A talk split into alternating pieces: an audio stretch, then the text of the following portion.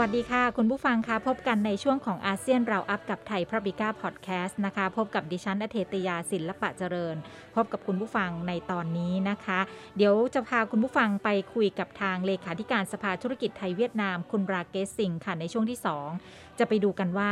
ตอนนี้ เขตเศรษฐกิจพิเศษที่น่าลงทุนทั้งเหนือทั้งใต้ของเวียดนาม มีจุดไหนจังหวัดไหนอย่างไรบ้าง รวมถึงสิทธิประโยชน์ต่างๆ มาตรการจูงใจในการลงทุน โอกาสของนักลงทุนไทยที่จะไปลงทุนในเวียดนาม น่าจะเป็นกลุ่มไหนอย่างไร เดี๋ยวไปคุยกันในช่วงที่ 2 นะคะ แต่ว่าช่วงแรกนี้มีข่าวสารมาฝากกันก่อนค่ะ ยังคงเกาะติดกันอย่างต่อเนื่องนะคะ เรื่องของความคืบหน้ารถไฟลาวจีนนะคะ แต่ล่าสุดนี้ก็มีการประกาศแล้ว เพราะวันที่ 2 เป็นวันชาติเขาก็จะเปิด แต่ว่าที่จะเปิดอย่างเป็นทางการให้บริการเนี่ยก็คือ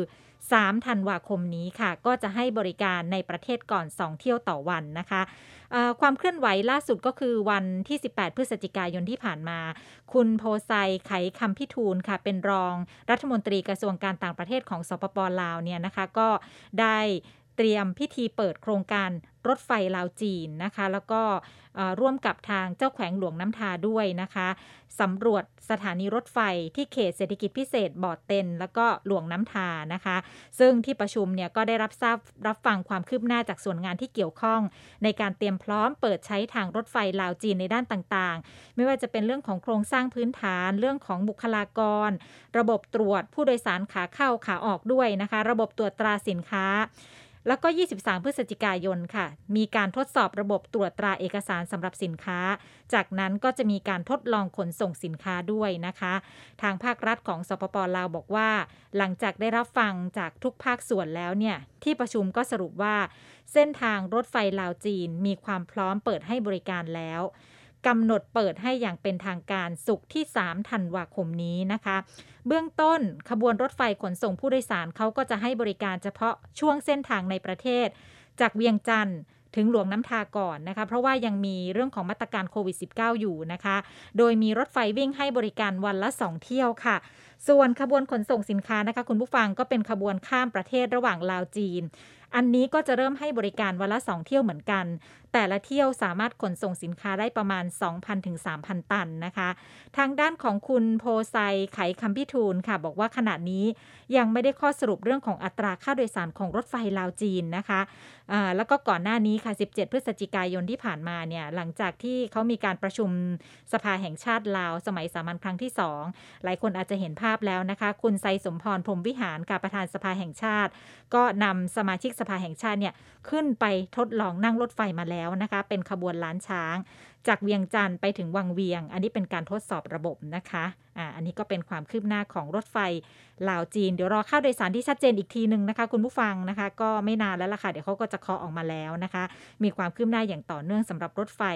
ลาวจีนก็จะเปิดให้บริการอย่างเป็นทางการ 3 ธันวาคมนี้ค่ะ จากรถไฟเรามาดูรถยนต์กันบ้างนะคะ ก็มีความคืบหน้าเรื่อยๆ เติบโตขึ้นอย่างต่อเนื่องเลยสำหรับวินฟาสของเวียดนามนะคะ ล่าสุดนี้ออกมายืนยันว่าจะเข้าตลาดหุ้นผลิตรถไฟฟ้าในสหรัฐ ภายในปี 2567 นี้ค่ะ เป็นการให้ข่าวของไมเคิลโลเชอร์นะคะ ประธานเจ้าหน้าที่บริหารของ VinFast Global เป็นอดีตผู้บริหารค่ายรถยนต์ Volkswagen แล้วก็ Opel ด้วย คนนี้ได้รับการเสนอชื่อให้ดำรงตำแหน่งที่ VinFast ในเดือนกรกฎาคมที่ผ่านมานี้เองนะคะ เขาก็บอกว่า VinFast เนี่ยก่อตั้งขึ้นในปี 2560 ส่วนหนึ่งของบริษัท Vin เป็นส่วนหนึ่งของบริษัทวินกรุ๊ป JSC กลุ่มธุรกิจที่มีขนาดใหญ่ที่สุดในเวียดนาม ก็วางแผนที่จะเริ่มผลิตรถยนต์ไฟฟ้าในสหรัฐช่วงครึ่งปีหลังของปี 2567 ด้วย และเขาบอกเลยนะคะว่าแน่นอนว่าเขาจะทำงานในวิธีการต่างๆ ซึ่งรวมถึงแผนการเสนอขาย IPO ในสหรัฐ เพื่อระดมทุนเพิ่มเติมในปีอีก 2 ปีข้างหน้านะคะโรเชอร์เขาบอกว่าบริษัทที่มีโรงงานผลิตอยู่ในเวียดนามเนี่ยมองว่าการผลิตรถยนต์ในสหรัฐ เป็นการตัดสินใจเชิงกลยุทธ์ที่สำคัญมากๆนะคะเพราะว่าการจะส่งรถยนต์ไปทั่วโลกเนี่ยมันไม่ใช่แผนระยะยาว วินฟาสก็ได้เปิดตัวรถยนต์ไฟฟ้าอเนกประสงค์ SUV ของบริษัท 2 รุ่นนะคะ ที่เราจำกันได้ก็คือรุ่น VFE 35แล้วก็ VFE 36นะคะ ที่งานแสดงรถยนต์ Los Angeles Auto Show เมื่อวันพุธที่ 17 พฤศจิกายนนะคะ บริษัทเขาเริ่มเปิดรับคำสั่งซื้อล่วงหน้าในตลาดสหรัฐสำหรับรถ SUV ไฟฟ้านี้ด้วย เขาบอกว่าในช่วงฤดูใบไม้ผลิปี 2565 แล้วก็คาดว่าจะเริ่มส่งมอบรถได้ในช่วงไตรมาส 4 ของปีนี้ด้วยนะคะ ในขั้นตอนค่ะรถไฟฟ้าเขาจะผลิตที่โรงงานแห่งใหม่ในเวียดนาม ก็วางแผนสร้างโรงงานในสหรัฐที่จะเริ่มการผลิตได้ในช่วงครึ่งปีหลังของปี 67 นะคะ ที่ตอนนี้บริษัทเขากำลังดูสถานที่ก่อสร้างโรงงานอยู่ รถไฟฟ้ารุ่น VF E35 เนี่ยจะมีระยะทางสูงสุด 499 กิโลเมตร ค่ะคุณผู้ฟังต่อการชาร์จ 1 ครั้ง ส่วนอีกรุ่นหนึ่งคือ VF E36 เนี่ย จะสามารถเดินทางได้สูงถึง 679 กิโลเมตร ต่อการชาร์จ 1 ครั้งนะคะ แต่ตอนนี้ยังไม่ได้มีการเปิดเผยราคาค่ะ VinFast ก็มีสำนักงานใหญ่ ถ้าเป็นสำนักงานใหญ่ในสหรัฐเนี่ยจะอยู่ในลอสแอนเจลิสค่ะ แล้วก็วางแผนที่จะขายรถยนต์ผ่านเครือข่ายโชว์รูมของตัวเอง โดยดำเนินการสั่งซื้อผ่านทางออนไลน์เป็นส่วนใหญ่ แล้วก็บริษัทมีแผนเปิดโชว์รูมในรัฐแคลิฟอร์เนียทั้งหมด 60 แห่งด้วย นอกจากนี้ยังจะมีศูนย์บริการและหน่วยบริการเคลื่อนที่ที่จะให้บริการลูกค้าถึงที่บ้านด้วยนะคะ ตอนนี้พูดถึง VinFast เนี่ยเขาก็ขายรถยนต์เครื่องยนต์สันดาปภายใน แล้วก็ระบบส่งกำลังไฟฟ้าในเวียดนามเรียบร้อยแล้วด้วยนะคะอ่าอันนี้ก็เป็นความคืบหน้าค่ะ ในสหรัฐอเมริกาด้วยสำหรับการขยายธุรกิจของVingroup VinFast ของเวียดนามค่ะยังมีอีกประเด็นหนึ่งของเวียดนามนะคะ ก็เป็นข่าวดีสำหรับเรื่องของเงินไหลเข้าฟินเทคนะคะ เห็นบอกว่าเวียดนามนั้นติดอันดับ 3 ของอาเซียนเงินไหลเข้าฟินเทคค่ะ รายงานนี้นะคะจัดทำโดย United Overseas Bank นะคะ PwC สิงคโปร์แล้วก็สิงคโปร์ FinTech Association นะคะ บอกว่าในช่วง 9 เดือนแรกของปีนี้เวียดนามติดอันดับที่ 3 ที่ดึงดูดเงินทุนในอุตสาหกรรม FinTech ด้วยเงิน 375 ล้านดอลลาร์ คิดเป็น 11%ของเศรษฐกิจ 6 ประเทศหลักในอาเซียน โดยเงินลงทุนนะคะได้ลงใน FinTech 2รายหลักก็คือ VNPay ค่ะ ผู้ให้บริการชำระเงิน ได้รับเงินทุน 250 ล้านดอลลาร์ ส่วนอีก 100 ล้านดอลลาร์เข้าสู่ MoMo ค่ะ MoMo นี่ก็เป็นกระเป๋าเงินอิเล็กทรอนิกส์หรือว่า e-wallet นั่นเอง VNPay นะคะเป็น FinTech รายที่ 2 ที่รับได้รับเงินลงทุนขนาดใหญ่ รองจาก Grab Financial Group นะคะที่ได้รับเงินลงทุน 300 ล้านดอลลาร์ค่ะฟินเทคในสิงคโปร์นะคะได้รับเงินลงทุนมากที่สุดคิดเป็น 49%ของเงินลงทุนทั้งหมด ตามมาด้วยอินโดนีเซีย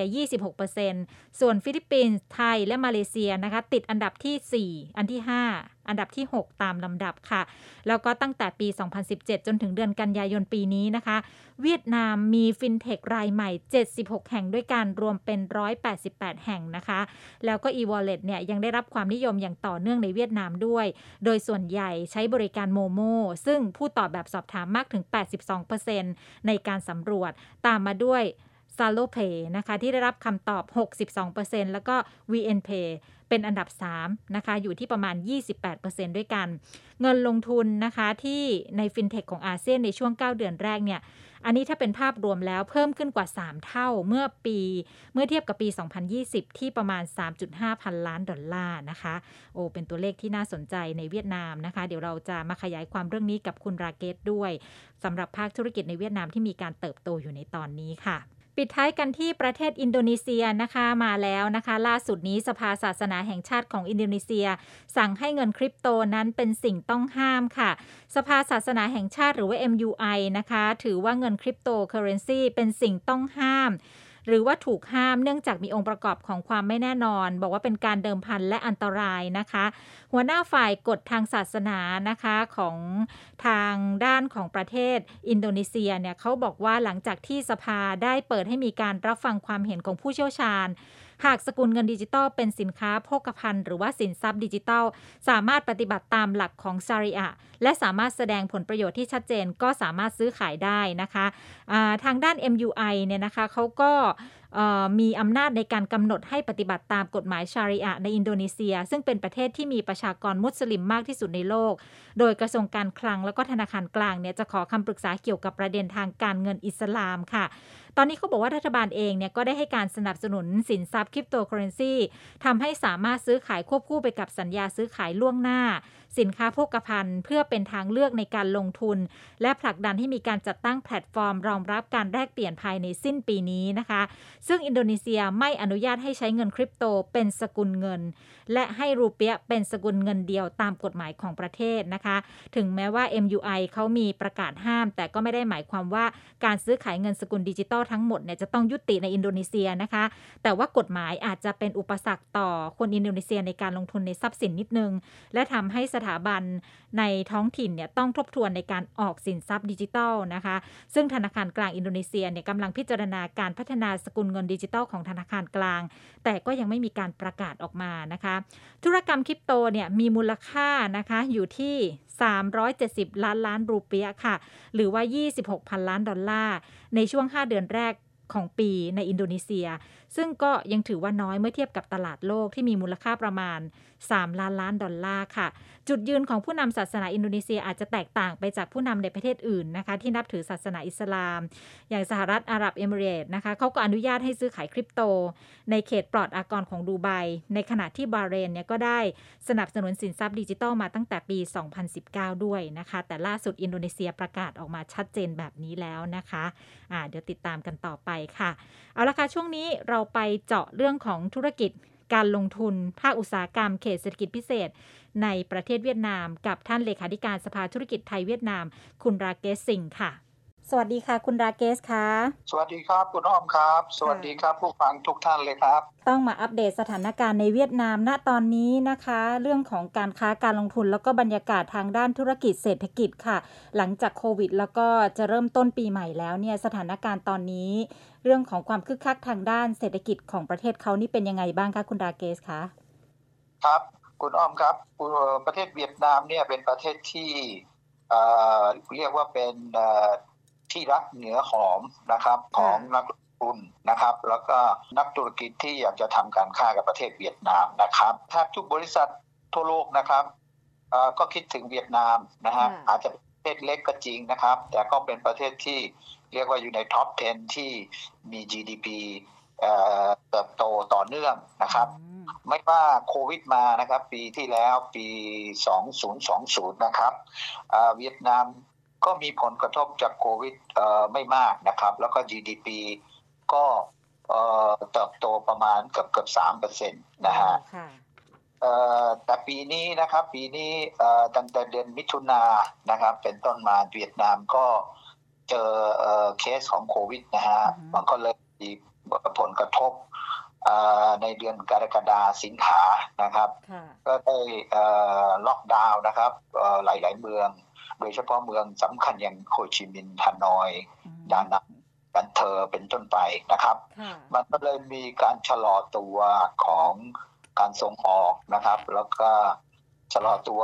การบริโภคในประเทศเองนะครับ ก็เลยทำให้เอ่อไตรมาสที่สามปีเนี้นะครับ ก็มีผลกระทบค่อนข้างจะรุนแรงนะครับ แต่ยังไงก็แล้วแต่เอ่อเอ่อทางรัฐบาลเวียดนามเนี่ยก็จัดการเอ่อ หาซื้อวัคซีนได้ในระยะเวลาสั้นๆนะครับ แล้วก็เอ่อเริ่มเอ่อฉีดเข้าไปนะฮะเขาอาจจะยังช้ากว่าประเทศไทยเรานะครับ แต่ว่าเอ่อเขาสามารถเขาเลือกเอ่อทำเลที่สำคัญเกี่ยวกับเศรษฐกิจ แล้วก็เอ่อเขาก็จัดลำดับขึ้นมาว่าจะฉีดจังหวัดไหนก่อนหลังนะครับค่ะเลยทำให้เขาเนี่ยเอ่อไตรมาสที่สี่เนี่ยก็คงกลับมาเปิด ทยอยเปิดนะครับเอ่อล็อกดาวน์แล้วก็เอ่อเริ่มที่จะเอ่อช่วยธุรกิจนะครับ เพื่อที่จะเริ่มกลับมาเป็นเป็นปกตินะครับค่ะซึ่งคิดว่าไตรมาสเอ่อที่หนึ่งของปีปีหน้าปี 2020เอ้ย22 นะครับ คิดว่าเอ่อน่าจะฟื้นกลับมานะครับ ค่ะความคึกคักของของภาคธุรกิจเองของทางเวียดนามเนี่ยค่ะ คุณราเกตคะโดยเฉพาะภาคการลงทุนการดึงเม็ดเงินลงทุนจากต่างประเทศเข้ามา สถานการณ์โควิดเนี่ยทำให้เขายืดหยุ่นมากขึ้น หรือว่าเข้มงวดมากขึ้นคะกับมาตรการจูงใจต่างๆอะค่ะคือผมผมเรียกว่าเวียดนามนี่ปัจจัยเอ่อต่างๆที่จะดึงดูดนักลงทุนเข้าไปในประเทศก็ยังเหมือนเดิมนะครับอืม โควิดมันก็อาจจะทำให้การชะลอตัวเล็กน้อยประมาณ3าถึงหเดือน แต่ผมเชื่อว่าการลงทุนจะต่อเนื่องนะครับ อย่างเช่นกันปีที่แล้วนะฮะเอ่อโทษปีนี้นะครับ ปีปี 2021 นะครับค่ะแปดเดือนแรกนะครับแปดเดือนแรกเนี่ยการลงทุนเอ่อเข้ามาในประเทศเนี่ยนะครับที่เขาเรียกว่าเป็น foreign direct investment value เนี่ย มันอยู่ที่ 19.12บิลเลียนค่ะ US ดอลลาร์นะครับ ซึ่งมันเทียบจากเอ่อปีก่อนหน้านั้นปี 2020 ก็เอ่อเล็กเอ่อลดลงเล็กน้อยนะครับอืมก็คือเอ่อในในในแปดเดือนเอ่อเทียบแปดเดือนต่อแปดเดือนนะฮะค่ะก็ปีปี 20 ก็ 20 บิลเลียน US ดอลลาร์นะครับ แล้ว21 ก็ 19 billion US dollar ซึ่งบอกได้ชัดเจนว่าปัจจัยการดึงดูดของเวียดนามก็ยังเอ่อ ดีเสมอนะครับ แล้วก็นักลงทุนก็อยากจะลงทุน ก็เพราะว่าประเทศเป็นประเทศที่ต่อเนื่องเอ่อเอ่อคือเอ่อเติบโตต่อเนื่องนะครับ มีประชากรนะฮะวัยรุ่นที่จะเป็นทั้งผู้บริโภค แล้วทั้งเป็นแรงงานให้เอ่อนักลงทุนได้นะครับค่ะก็เอ่อมีเสถียรภาพในการด้านการเมืองนะครับอืมแล้วก็ เอ่อเวลาเดียวกันเนี่ยรัฐบาลก็ลงทุนเอ่อพัฒนาโครงสร้างพื้นพื้นฐานนะครับค่ะโดยโดยโดยขยายสนามบินอืมโดยขยายทางท่าเรือนะครับ แล้วก็ขยายทั้งถนนด้วยนะฮะค่ะแต่อีกการหนึ่งนะครับ คือไตรมาสที่สามมันถ้าเห็นเห็นในตัวเลขส่งออกมันก็ลดลงนะฮะแต่ว่าแต่ว่าเอ่อคิดว่าคงจะกลับมานะฮะมันเป็น demand ที่เอ่อ สะสมไว้นะฮะในในในในตลาด export ของเวียดนามก็คงจะมีออเดอร์กลับมานะครับในไตรมาสที่เป็นต้นไปนะครับอืมคือตัวของออเดอร์เนี่ยมันไม่ได้หายไปกับโควิด มันยังสะสมไว้แล้วเดี๋ยวมันจะกลับมาอาจจะทวีคูณก็ได้ใช่ไหมคะคุณลาเกส ใช่ครับใช่ครับค่ะในอุตสาหกรรมเอ่ออิเล็กทรอนิกส์นะครับ โดยเฉพาะเอ่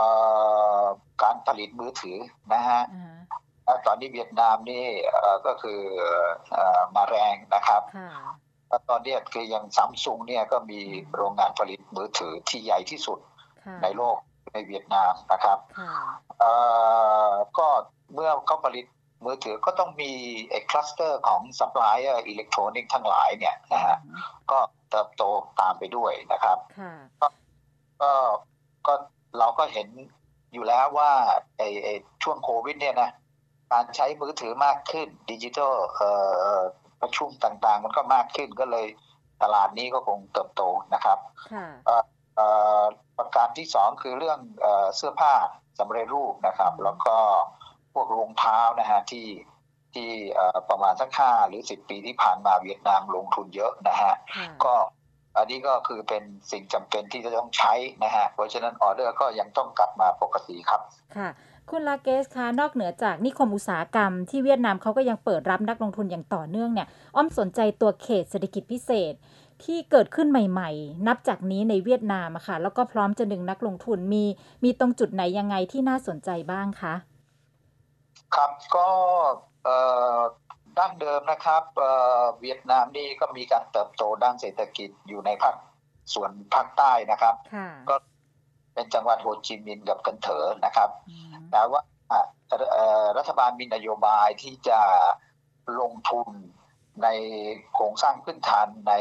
ภาคเหนือนะครับอืม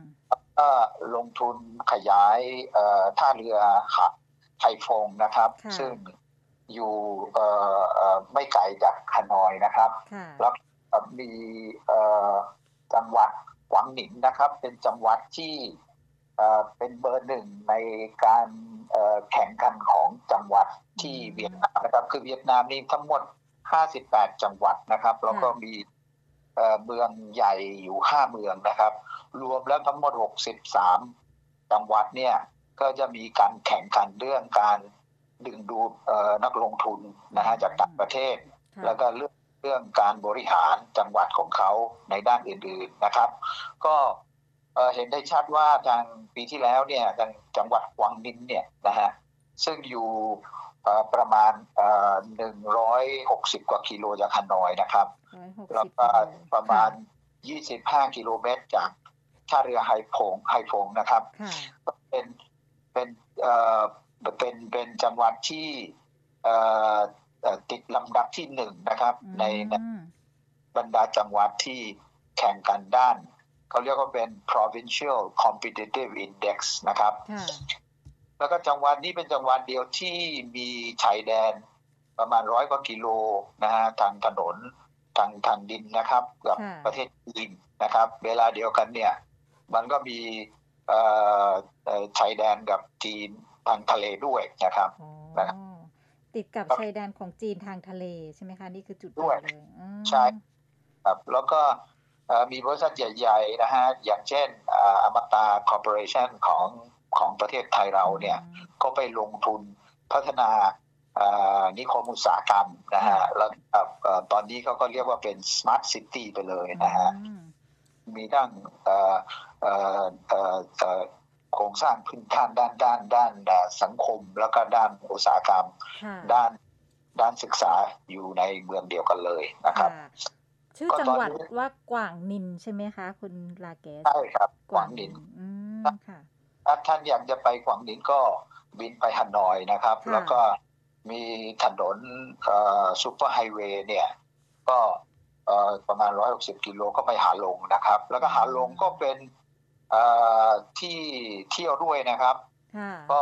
มีมีมีมีเขาเรียกว่าเป็นหาลงเบย์นะครับค่ะ ซึ่งก็เป็นเอ่อเอ่อกลุ่มเกาะที่สวยมากนะครับอืมและที่กว่างนินเนี่ยค่ะ ที่เป็นเขตเศรษฐกิจพิเศษเนี่ยตอนนี้เขาเปิดรับนักลงทุนในรูปแบบไหนยังไงบ้าง และต้องการต้องการการลงทุนในแบบไหนธุรกิจอุตสาหกรรมแบบไหนมากที่สุดคะคุณลาเกสครับก็คอนนินก็เป็นเอ่อจังหวัดที่มีเอ่อแร่สูงนะครับอ๋อจริงค่ะๆถ้าดู ฐานหินเนี่ยนะก็คือมากที่สุดในประเทศนะครับอืมก็เอ่อเนื่องจากว่ามีถนนที่เชื่อมโยงกับภาคใต้ของเอ่อจีนนะครับค่ะนะก็ก็มีเอ่อถ้าถ้าถ้าเผื่อจะมีวัตถุดิบหรืออะไรเข้ามาจากจีนเนี่ยก็เข้าค่ะสะดวกนะฮะแล้วก็นอกจากนี้ก็จะมีลงทุนนะฮะจากหลาย ๆ ประเทศเข้าไปนะฮะโดยเฉพาะประเทศ เอ่อเกาหลีสิงคโปร์นะครับอืมทางสหรัฐนะครับค่ะเอ่อแล้วก็ประเทศไทยเราด้วยนะฮะค่ะก็ก็ก็มีเอ่อโอกาสที่จะเป็นซัพพลายเออร์ของบริษัทเอ่อที่ไปลงทุนในกว่างนินได้ครับอืมอย่างของไทยเราเนี่ยค่ะ น่าจะเป็นธุรกิจไหนที่ที่จะเข้าไปทำธุรกิจในเขตเศรษฐกิจพิเศษที่กว่างนินนี้คะคุณราเกส ครับอันดับแรกก็คือค่ะเวียดนามนี่เนี่ยมีเอ่อเอ่อ FTA นะฮะ Free Trade Agreement กับหลาย ๆ ประเทศนะฮะซึ่งเอ่อถ้าเทียบกับประเทศไทยแล้วมากกว่านะฮะเอ่อเอ่อเพราะฉะนั้นเนี่ยถ้าคนไทยเราอยากจะลงทุนเพื่อที่จะส่งออกนะครับค่ะ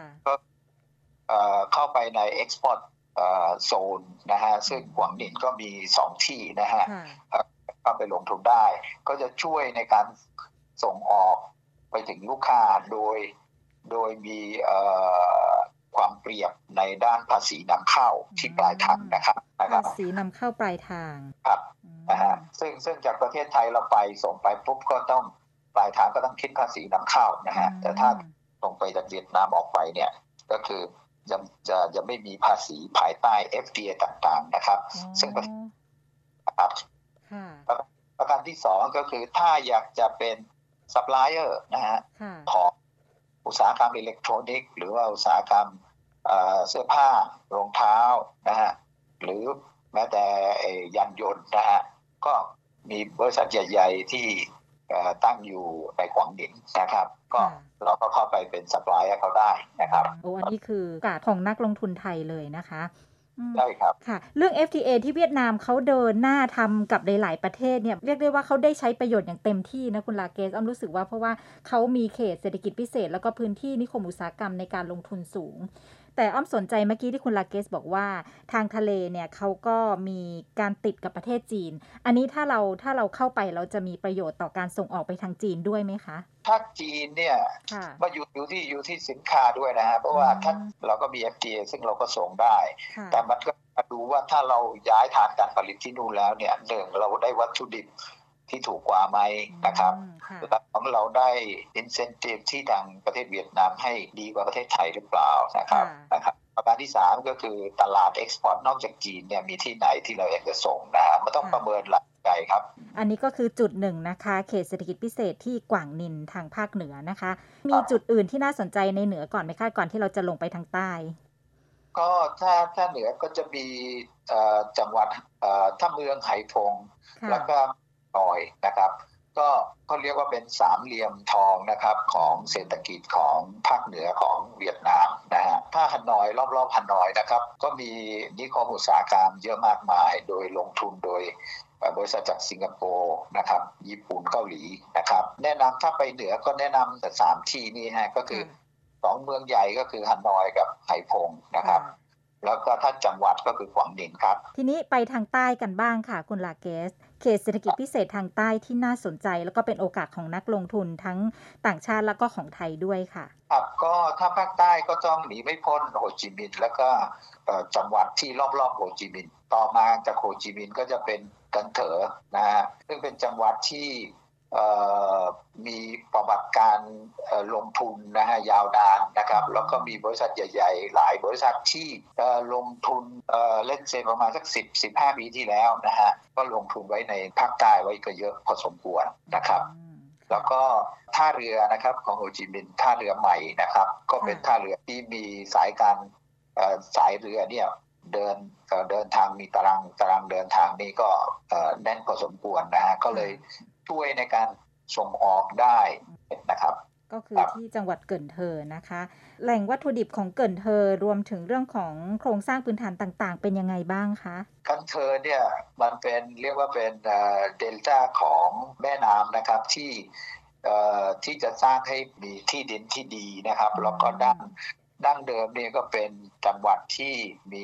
เศรษฐกิจเนี่ยเอ่ออยู่รอบๆเอ่อการเกษตร นะครับอืมแต่ว่าพอโฮจิมินห์เนี่ยเป็นจังหวัดที่ลงทุนไปเยอะพอสมควรแล้วเนี่ย ก็พออิ่มตัวไม่มีที่ดิน หรือว่าอาจจะแพงขึ้นก็นักลงทุนก็ไปจังหวัดติดติดๆกันก็คือกันเถอนะครับ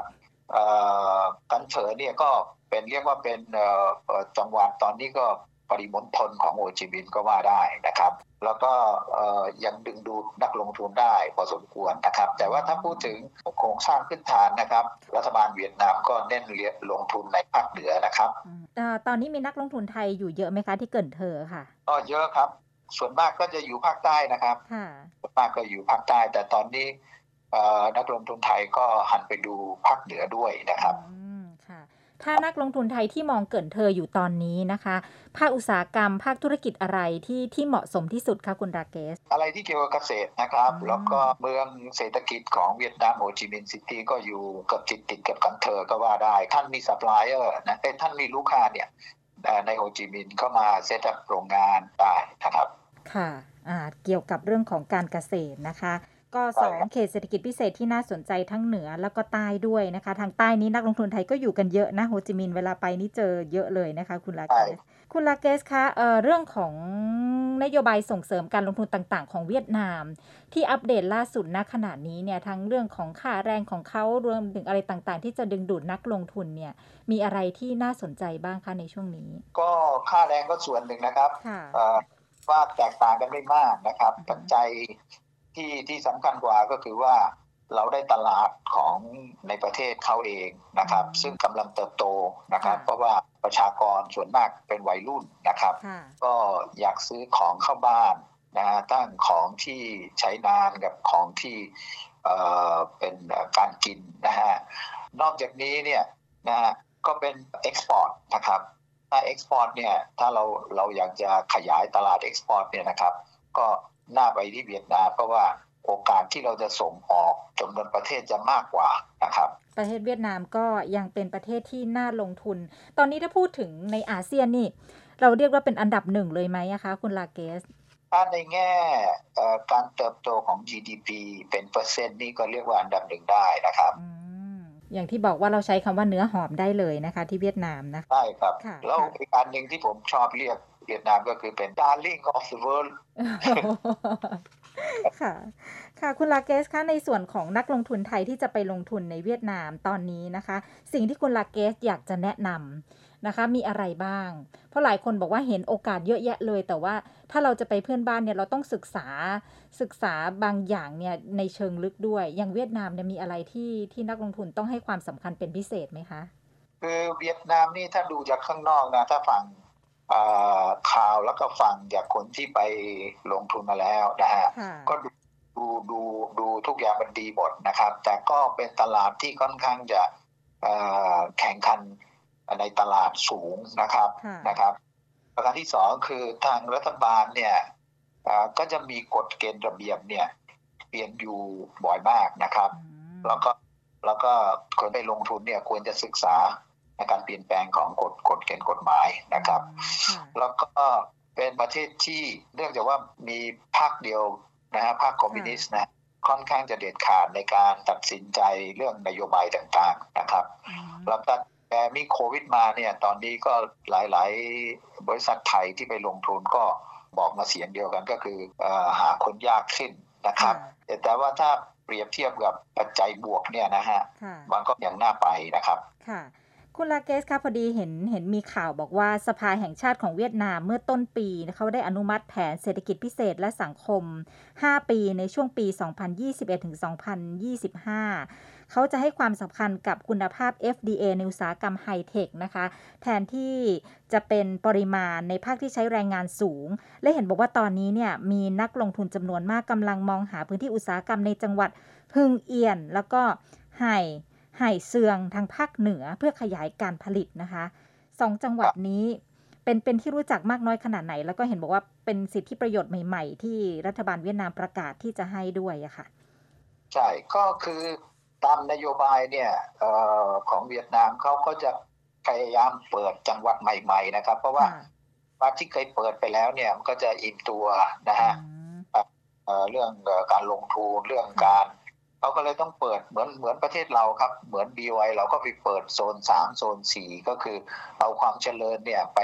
ต่างจังหวัดนะฮะก็เป็นนโยบายเดียวกัน ซึ่งเขาก็ไปเปิด แล้วก็เขาก็ไป identify นะครับว่าจังหวัดเนี่ยนะครับก็คงจะเป็นจังหวัดที่เป็นไฮเทคนะฮะภาคกลางนะครับดานังนะครับก็เป็นทำเลที่น่าสนใจนะครับ แล้วก็การที่ให้สนับสนุนของ นักลงทุนต่างประเทศเนี่ยเวียดนามก็ใช้ระบบ incentive ตามโปรเจกต์นะครับ คงไม่ได้ใช้นโยบายแบบฟิกซ์ที่จะจะให้สนับสนุนนักลงทุนนะฮะสามซุงตอนที่ไปลงทุนเนี่ยก็สามารถต่อรองพวกอินเซนティブต่างๆได้กับรัฐบาลนะครับนี่เป็นประเทศอื่นที่บางประเทศที่ก็จะมีนโยบายฟิกซ์เลยว่า ถ้าคุณมาลงทุนจังหวัดนี้คุณก็จะได้ลดภาษีเท่านี้เท่านู้นนะครับ ก็ต่างกันนะครับ อันนี้อำนาจของท้องถิ่นในการที่เขาจะอนุมัติเรื่องของการไปลงทุนหรือว่าให้สิทธิประโยชน์ต่างๆ เนี่ย มีอำนาจสูงมากน้อยขนาดไหนหรือว่าทุกอย่างต้องเข้าส่วนกลางหมดนะคะ คุณดาเกสของเวียดนามคุยรับจังหวัดได้ครับมันก็มีส่วนหนึ่งที่ต้องไปที่กระทรวง Ministry of Investment Planning นะครับ ถ้าท้องถิ่นเนี่ยก็มีอำนาจพอสมควรที่จะผลักดัน อินเซนティブต่างๆ ได้ครับ อืมค่ะ อย่างที่นักลงทุนเขาไปมองหาพื้นที่ในจังหวัดหึงเอียนกับหายเสืองทางภาคเหนือเนี่ย อันนี้อันนี้ถ้าเป็นระดับจังหวัดนี้เขาก็สามารถที่จะอนุมัติเรื่องการลงทุนได้เลยใช่ไหมคะได้ครับค่ะอย่างที่ผมแนะนำก็คือนักลงทุนไทยเราเนี่ยข้อแรกก็คือต้องไปดูว่าที่อยากจะไปลงทุนเนี่ย คือลงทุนมีวัตถุประสงค์อะไรนะฮะสมมติว่า ตลาดต่างประเทศก็ต้องดูว่าตลาดของเราต่างประเทศกับเวียดนามเนี่ยมี FTA ไหมนะครับต้นทุนในการผลิตเป็นยังไง เทียบกับต้นในบ้านเรานะฮะการที่จะหาวัตถุดิบได้สม่ำเสมอต่อเนื่องนะครับ โดยไม่เพิ่มนะฮะมันมีความต่อเนื่องมากน้อยแค่ไหนนะครับถ้าสมมุติว่าจะไปลงทุนเพื่อที่จะเสิร์ฟตลาดในประเทศเวียดนามเองนะครับ ก็ต้องไปดูว่าเราสินค้าเราเนี่ยเทียบกับสินค้าใกล้เคียงกันที่ขายอยู่ในตลาดเนี่ยในตลาดนามเนี่ยเราสู้ราคากันได้ไหมนะครับ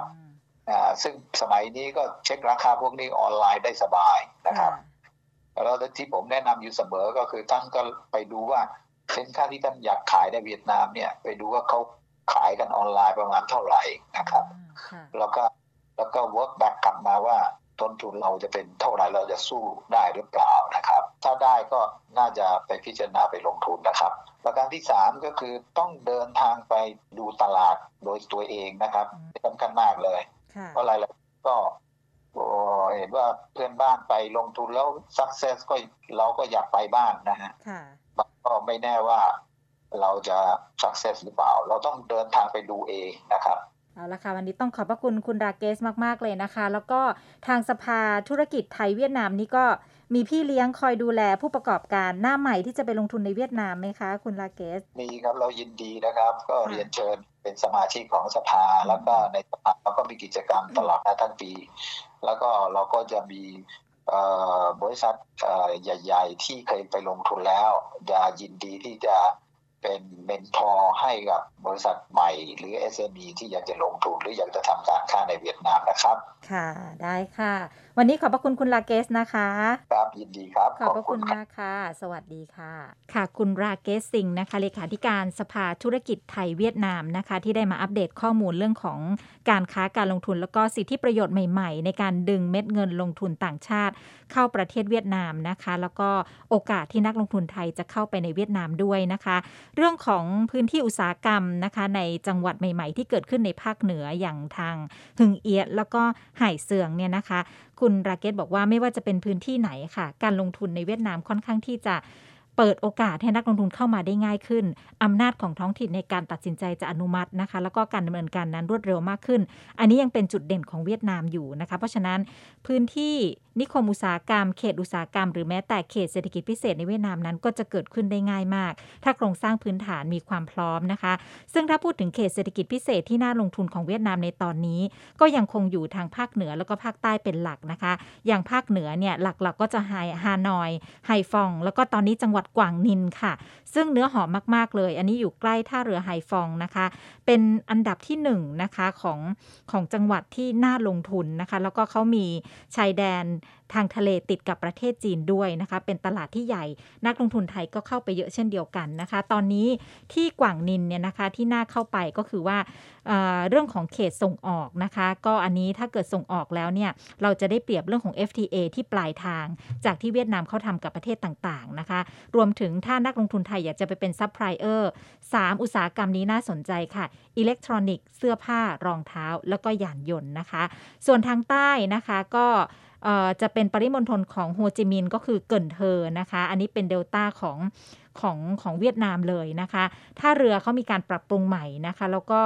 เขาบอกว่าถ้าเกิดจะไปที่เกินเทอเนี่ยอุตสาหกรรมที่น่าสนใจที่สุดก็คืออุตสาหกรรมเกี่ยวกับการเกษตร เพราะว่าดินที่เกินเทอนั้นดีมากๆนะคะ อันนี้เป็นคำแนะนำของอผู้ประกอบการหรือว่านักธุรกิจไทยที่อยู่ในเวียดนาม แล้วก็ตอนนี้เนี่ยท่านมาสวมหมวกเลขาธิการสภาธุรกิจไทยเวียดนาม ได้มาแนะนำด้วย สภานี้ก็จะเป็นพี่เลี้ยงด้วย คุณผู้ฟังสนใจจะไปลงทุนก็ลองติดต่อสอบถามข้อมูลดูนะคะ ก็มีหลายส่วนวนเลยทั้งเรื่องของแรงงานนะคะ กฎหมายการลงทุนต่างๆ ก็ปรึกษาได้ค่ะ วันนี้ต้องขอบพระคุณมากๆ ที่คุณลาเกส มาให้ข้อมูลในเบื้องต้นกับเรานะคะ เวลาหมดแล้วค่ะลาคุณผู้ฟังไปก่อน พบกันใหม่ในตอนหน้านะคะ สวัสดีค่ะ